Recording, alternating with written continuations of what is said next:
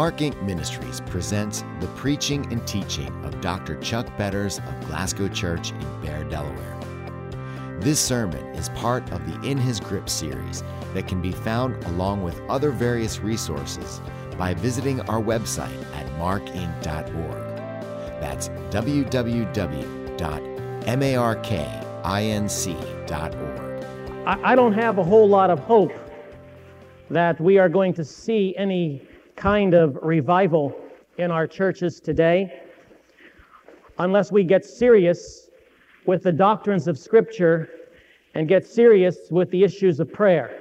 I believe that we have seen over the past 60 years a degeneration of doctrine across our denominations, across our uh, church structures. Uh, as I review what's transpired in the past uh, 60 or 70 years historically, uh, I realize that a lot of things have happened in our world. For example, uh, we know for we know for a, a fact that a lot of form criticism and denial of the inerrancy of Scripture was born in a in a in a crucible of German thought, and many of those German theologians made tremendous inroads into the, the infrastructures of German society. In fact, back in the 1920s and the 1930s, German criticism, form criticism, or uh, a denial of the inerrancy of Scripture kind of became the socially and culturally acceptable thing to do. And so pervasive was the, in, uh, the, the destruction of the inerrancy doctrines uh, by German thinkers that I believe personally it gave rise to uh, the whole structure of the political and economic structure of Germany and, and uh, thus opened the door for the authoritarianism and dictatorships of people like Adolf Hitler. But a lot of that doctrine was imported. A lot of that came over into Western thought, into uh, many of the British thinking seminaries and seminary professors, and a, and a lot of the American seminaries and colleges. And that thought was imported into our structure of society. And so prevalent was it that one of the great turning points, uh, according to Francis Schaeffer, uh, in a book that he wrote called The Great Evangelical Disaster, one of the turning points in this century that has given birth to the apostasy that we have today was the defrocking of a man by the name of J. Gresham Machen. Now, Machen held to the authority of Scripture.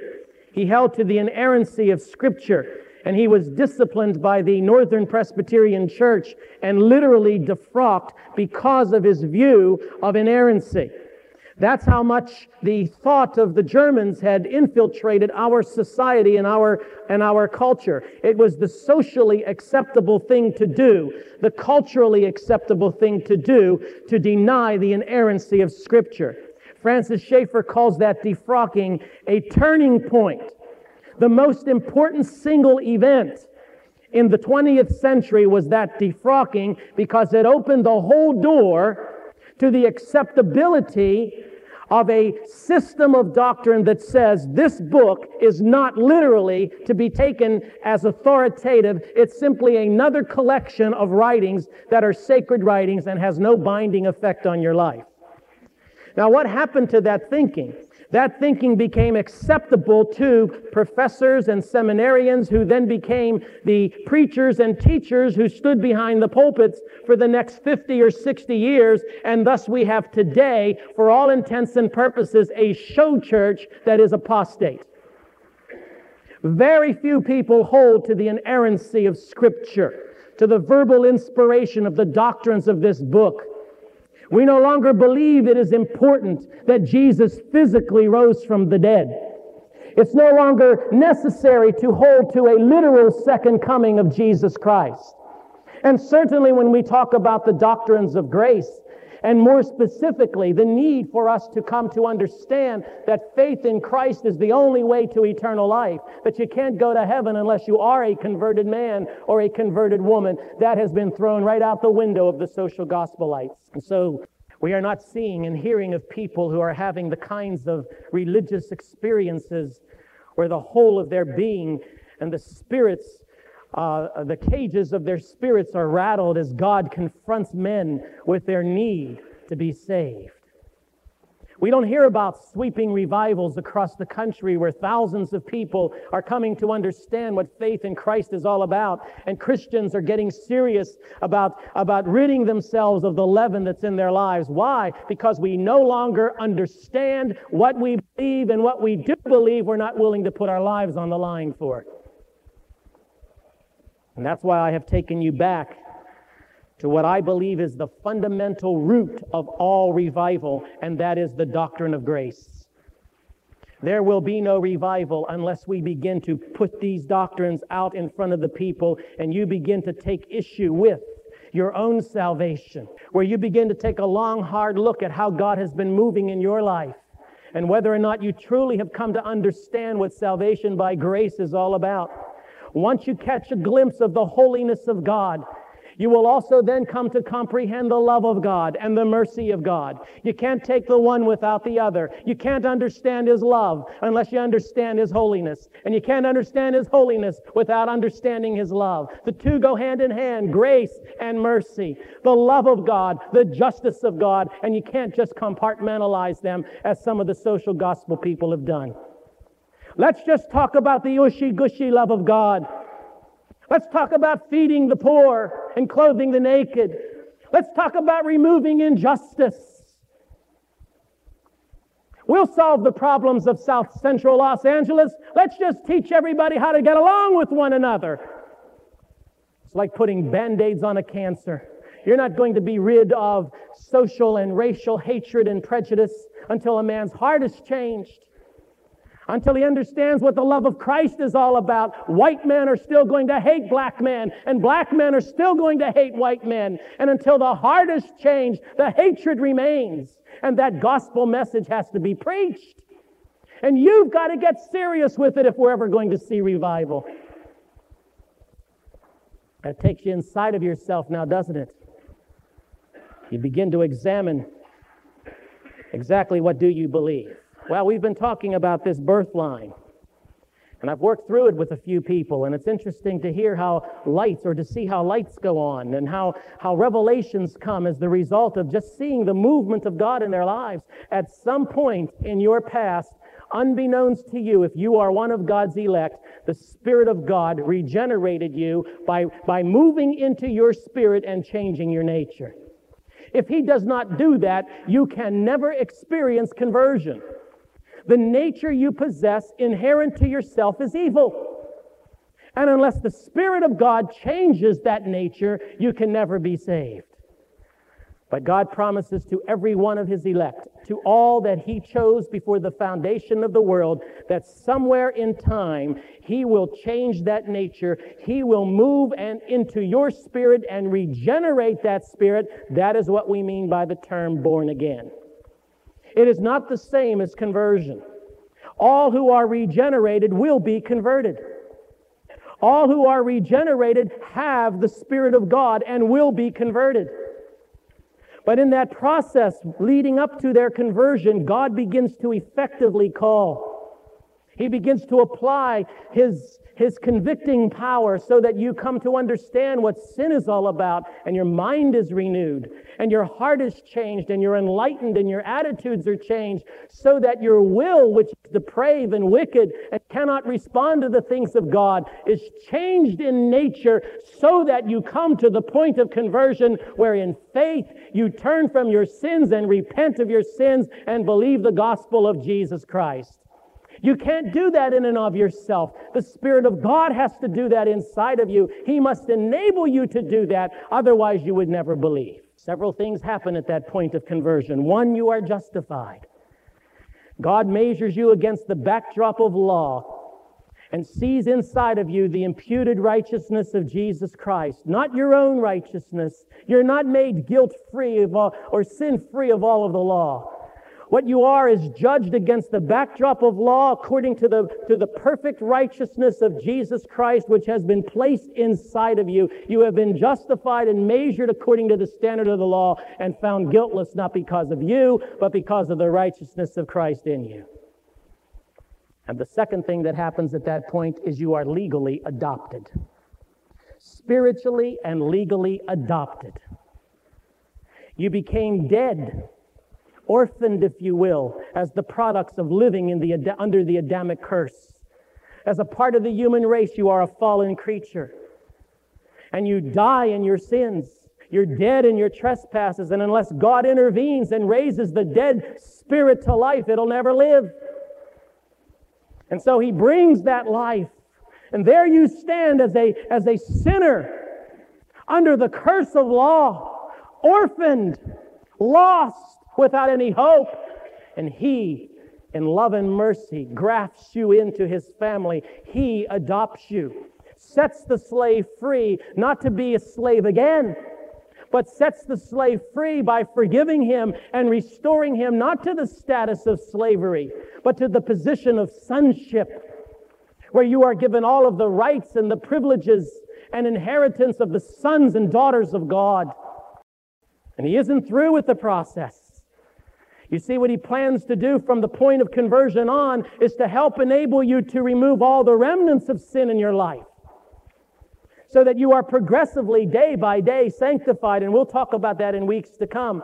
And He prepares you in this sanctification process for the day when all of your sins will be put off and all of the remnants of those sins will be put off and you will be glorified in the presence of God. That is an inheritance that is guaranteed by your adoption. And we talked about adoption the last time we were together. But now we raise the question how may we be sure of our sonship? How can we be sure of our sonship? Ephesians chapter 1, verse 3. Praise be to the God and Father of our Lord Jesus Christ, who has blessed us in the heavenly realms with every spiritual blessing in Christ. For he chose us in him before the creation of the world to be holy and blameless in his sight. In love, he predestined us to be adopted as his sons through Jesus Christ in accordance with his pleasure and will to the praise of his glorious grace, which he has freely given us in the one he loves. I want to give you several reasons, none of which is more important than this one. Several assurances, if you will, of your sonship you find it right here in these verses, Ephesians 1 3 to 6. Here you have a clear, irrefutable statement that God the Father has taken this action. God has done it. And because God has done it, it is legal and it is irrevocable. That ought to be reason enough. God says so. I've done it. I've adopted you legally, irrevocably. I'm not going to adopt you in order to send you off. I'm going to adopt you to grant you an inheritance with all the rights and privileges that go with it. Romans 8:14 says that we are led by the Spirit of God. We know that we are the sons of God because we are led by the Spirit of God. You know what that language refers to? That's Old Testament language. That's language that refers to the way in which the Spirit of God led the children of Israel in the Old Testament the pillar of cloud by day, the pillar of fire by night. That's the same language. The Spirit of God led the children of Israel. For 40 years, as they wandered through the wilderness, the Spirit of God led them. He protected and preserved them. He led them out of bondage, judged Pharaoh and his armies, indwelt them with his own Shekinah glory. And for 40 years, he led them through the wilderness. That's the same language that's used in Romans 8 14 to speak of the sons of God. We, as the children of God, are led by the same Spirit of God. Oh, we don't see any cloud and we don't see any fire because there's no longer any need for such external tangibles as clouds and fire because the Spirit of God no longer dwells amongst His people. The Spirit of God dwells inside of His people. You become the temple of God. You are led as the children of God. God said it. Why? Because you're adopted children. He tells you that He predestined you to be adopted. Now, now some people like to talk about predestination as, as nothing more than foreknowledge. It's like a, a man on top of the Empire State Building. He looks down and he sees that there, there's a car coming this way and a car coming that way, and, and those cars are going to crash. And, and we say of that man, well, he knows they're going to crash. He foreknows something they don't know. He can see they're going to crash. That's foreknowledge. But that's not the word that's used there to describe this adoption, is it? It says he not only foreknew, he predestines. Now, the word predestined is more than just foreknowing. The word predestined has in it action and causative force and causative power. He causes it to happen. He's involved in the process. He's making it happen, not only foreknowing it, but causing it to happen. And what's he saying? You are predestined to be adopted, legally and irrevocably. And he promises to lead those who have been adopted. He promises to give you his Holy Spirit to lead you. You say, well, how does he do that? Go over to Psalm 32. Turn to Psalm 32. I want to show you something. How does the Spirit of God lead us? How can we be sure of our sonship? How, does, how can we know that He leads us? Psalm 32, verse 8. I will instruct you and teach you in the way you should go. Psalm 32, 8. I will instruct you and teach you in the way you should go. I will counsel you and watch over you. Do not be like the horse or the mule, which have no understanding but must be controlled by bit and bridle, or they will not come to you. Notice the contrast? I will instruct you and teach you, but not like a horse or a mule. I'm not going to lead you around by a bit in your mouth. I'm not going to lead you by coercion and force. I'm not going to lead you by intimidation and browbeating. That's not the kind of father I want to be to you. I will instruct you and I will teach you in the way you should go, but not like a horse and not like a mule. John catches this vision in his first letter, 1 John 5 3. He says, This is the love of God, to obey his commands. And then he adds this, and his commands are not burdensome. You catching this picture? God leads us to obedience. He instructs us in obedience, but not like a horse and not like a mule and not by intimidation and coercion, because his commands are not burdensome. Yes, he will lead. Yes, he will guide. But then, if you go over to Ephesians chapter 1, same passage, uh, same chapter that we looked at earlier, but move down a little further to verse 17, Ephesians 1 17. How does he lead his sons and his daughters?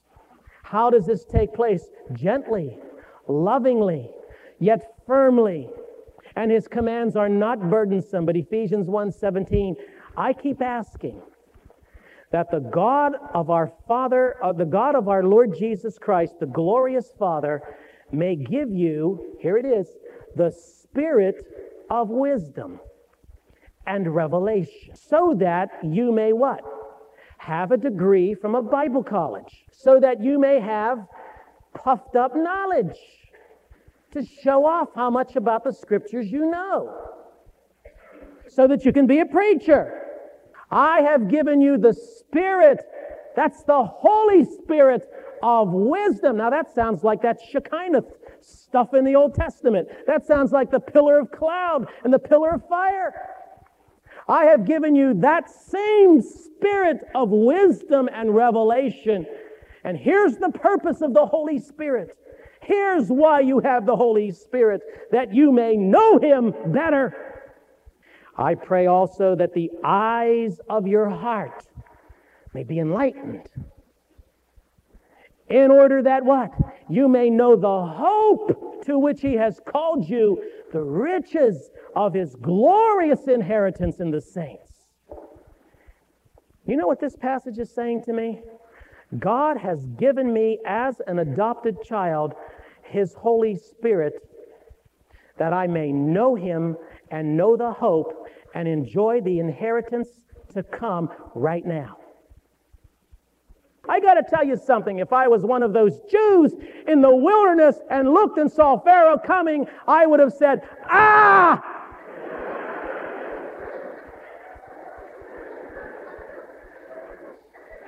what would you have said? Well, let's see what the scripture has to say about.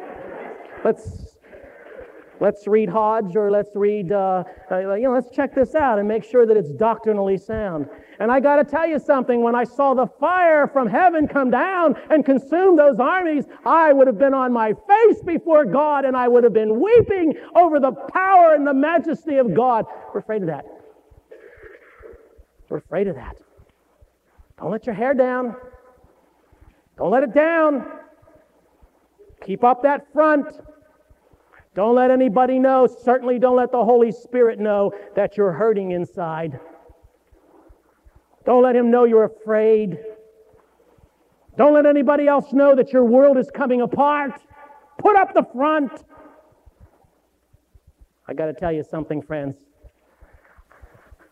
I think we quench the Holy Spirit by doing that. I think we grieve the Spirit of God with that kind of mental stoicism. I want to read something to you about an experienced great preacher Jonathan Edwards had.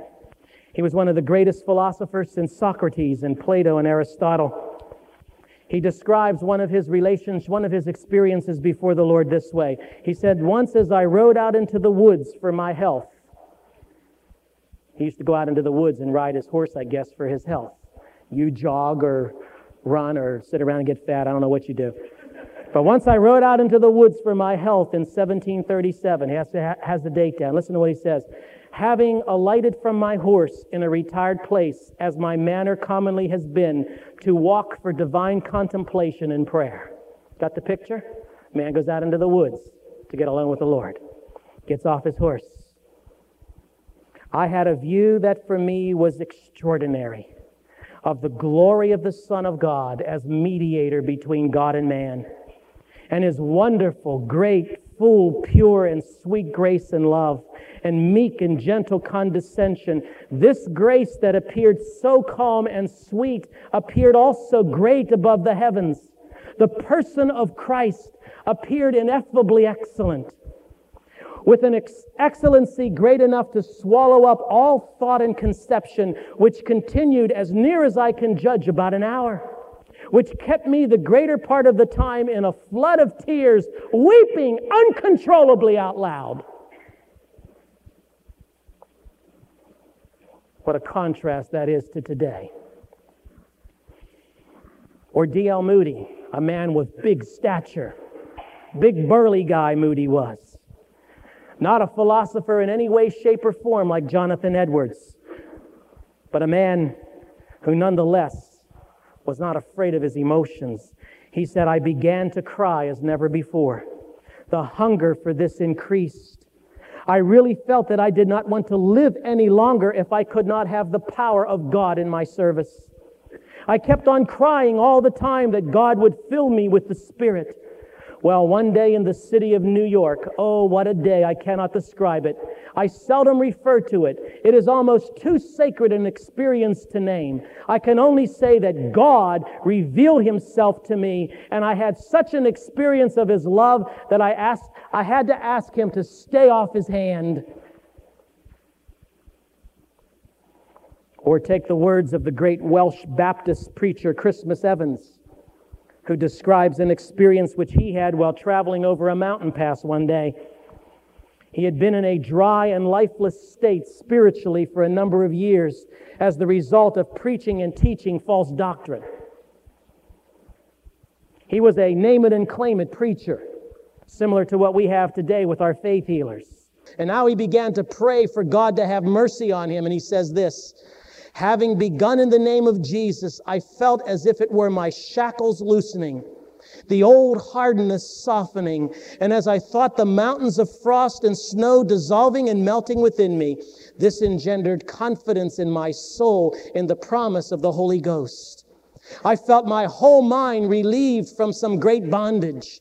Tears flowed copiously, and I was constrained to cry out loud for the gracious visits of God by restoring to my soul the joy of his salvation, and that he would visit the churches in my, in my city again that were under my care.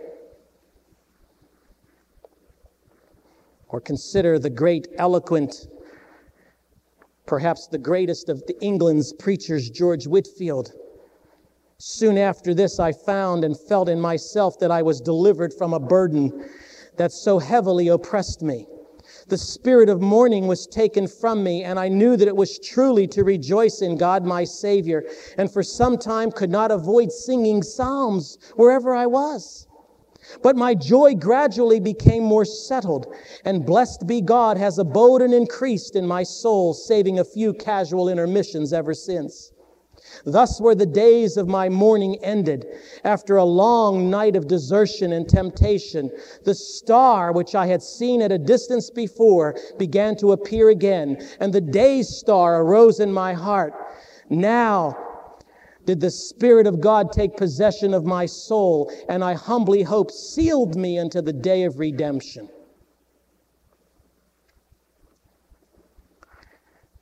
You know, I read accounts like this. I think to myself, people like that would be drummed out of our churches. We would say of them, too emotional. How can you get before the holiness of God and begin to comprehend the meaning of that word grace without any emotion? How can you do that? How can you be so reserved? 1 John 2 speaks of an anointing from the Holy One. An anointing. He says, But you have an anointing from the Holy One. Are you anointed by the Holy One? And all of you know the truth, he says, 1 John 2 20. I do not write to you because you do not know the truth, but because you do know it, and because no lie comes from the truth. Who is the liar? It is the man who denies that Jesus is the Christ. Such a man is the Antichrist. He denies the Father, he denies the Son. No one who denies the Son has the Father. Whoever acknowledges the Son has the Father also. See that what you have heard from the beginning remains in you. If it does, you also will remain in the Son and in the Father. And this is what He promised us. This is what He promised us, even eternal life. I am writing these things to you about those who are trying to lead you astray. As for you, the anointing you receive from Him remains. You do not need anyone to teach you. But as his anointing teaches you about all things, and as that anointing is real and not counterfeit, just as it has taught you, remain in him. What are we talking about here? We're talking about how can we be sure we are the sons of God? And the answer is because the Holy Spirit will testify that we are the sons of God. If you have been converted, you have been anointed with the Holy Spirit. Now, I want you to listen very carefully to this. Because once again, we're going to shatter some misconceptions about the Holy Spirit. There are people who teach that when you become converted, you receive the Holy Spirit, and that is called the baptism of the Holy Spirit. Now, that is the traditional evangelical doctrine of the baptism of the Holy Spirit. The moment you become converted, the Holy Spirit baptizes you into the body of Christ.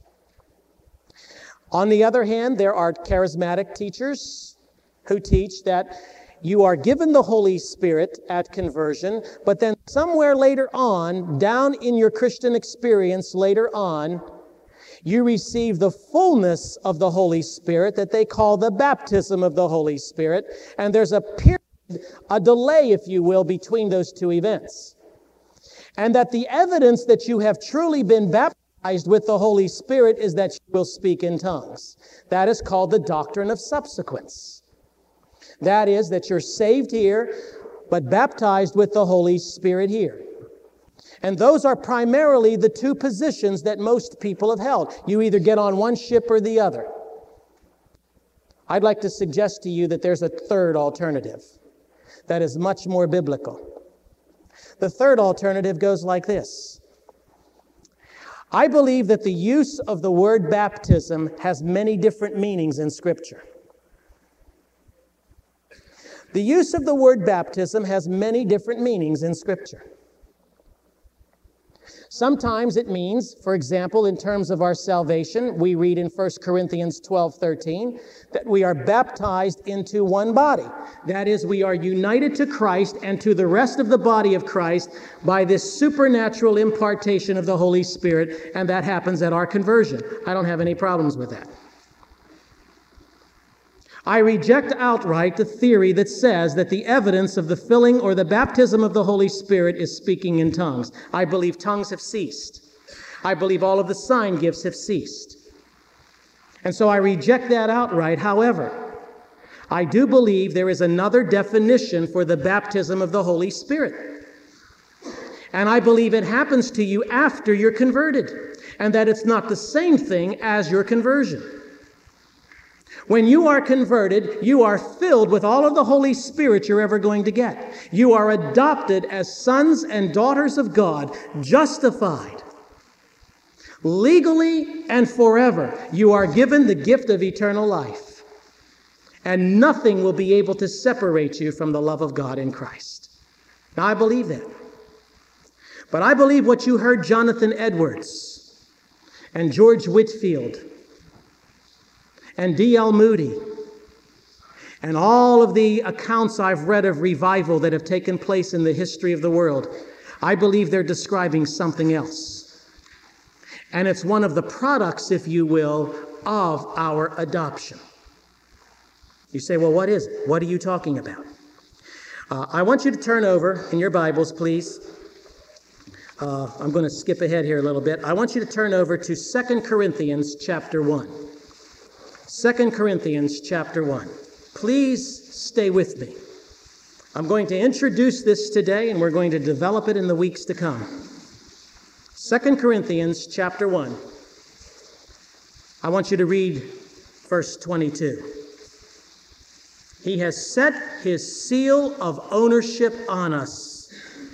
He has put his Holy Spirit in our hearts as a deposit guaranteeing what is to come. I want you to underline the words seal of ownership. And then go over to Ephesians chapter 1 and look with me at verse 13. Ephesians chapter 1 and verse 13. You also, Ephesians 1:13. You also were included in Christ when you heard the word of truth the gospel of your salvation, having believed, you were marked with a seal, the promised Holy Spirit.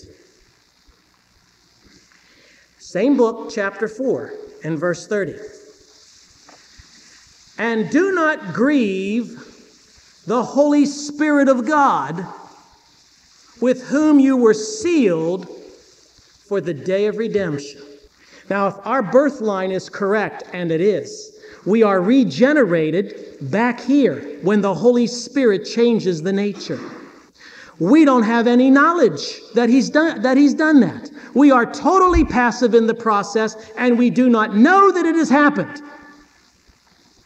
But out here after we're converted, when the Holy Spirit seals us, we know it. We know it. This is what I believe is the missing ingredient to real revival in the 20th century. I don't believe we have any understanding of the doctrines of the Holy Spirit. We're so afraid of it. You say, Well, am I supposed to seek this? Am I supposed, what are, what are the evidences? What are the proofs? Uh, what will happen? How will I know? Did you hear what I read to you from the experiences of Edwards and Moody and these other guys? Thousands of others like them. Here is a man on his face before God A man who says to God, I am not content with the way my life is. There's more to my relationship with you than the humdrum and the routine of living day in and day out as a believer. There's more to it. I want to love you more. I want to serve you more. I want to know you more. What did the Apostle Paul say was his chief ambition in life? That I may know him and the power of his resurrection. We don't know him and we don't know the power of his resurrection. We know about him. We come and sing about him. We come and spectate concerning him. But do you know him? You say, Yes, I'm a Christian. That's not what I asked you. Do you know him?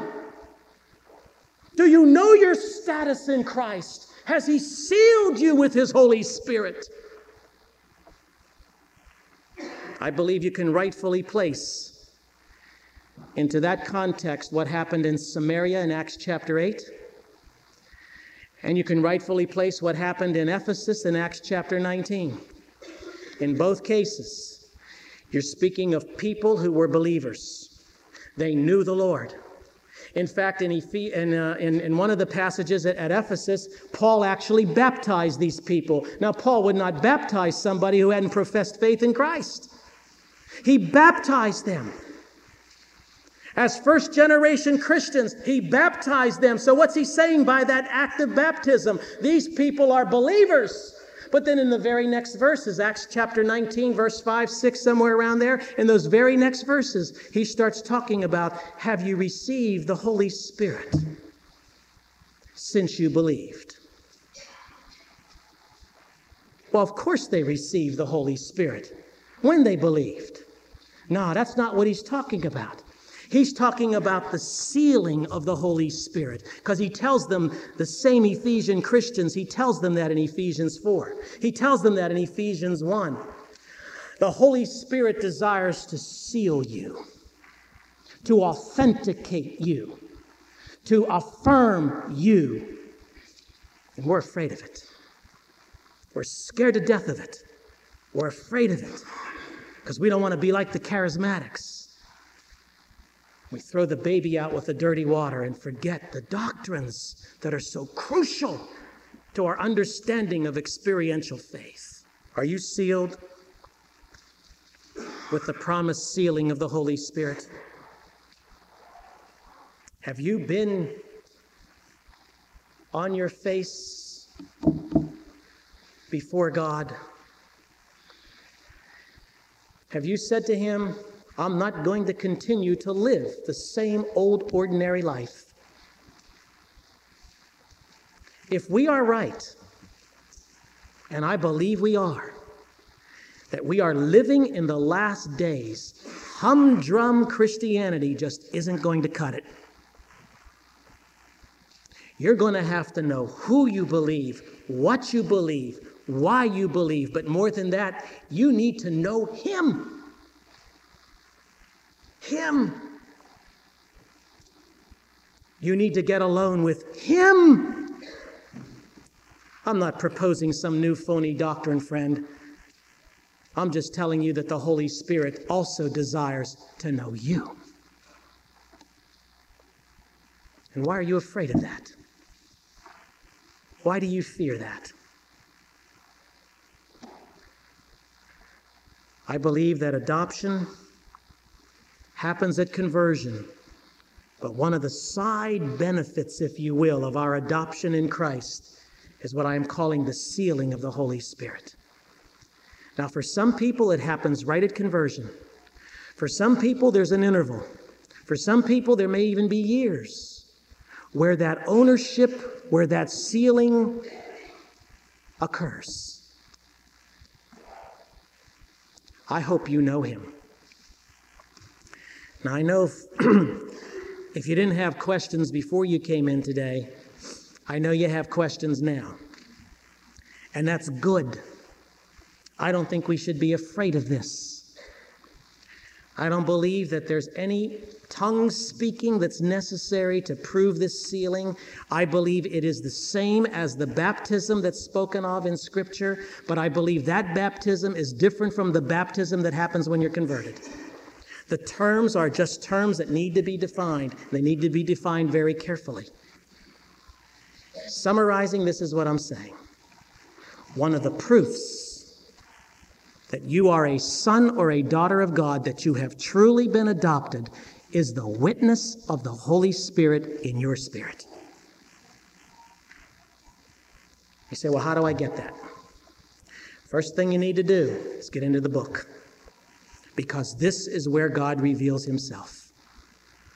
Every experience that I've ever read of revivals started with men poring over this book.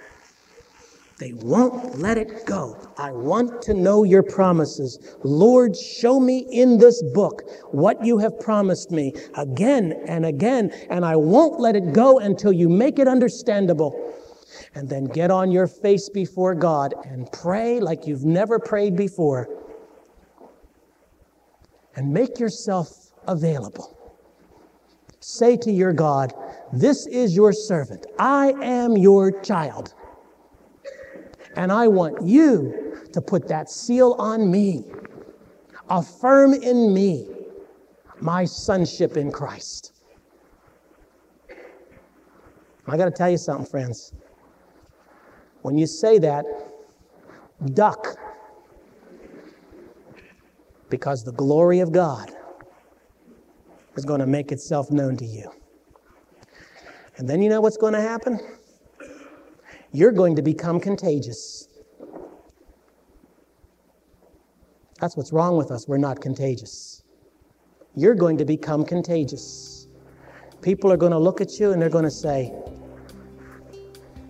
something different. You are really what Peter calls a peculiar person, aren't you? You really are a royal priesthood. You really are a holy nation. You really are a chosen people.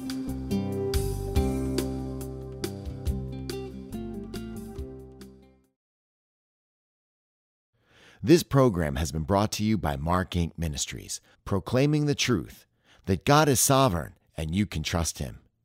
Please visit us online at markinc.org to learn about other available sermons and resources.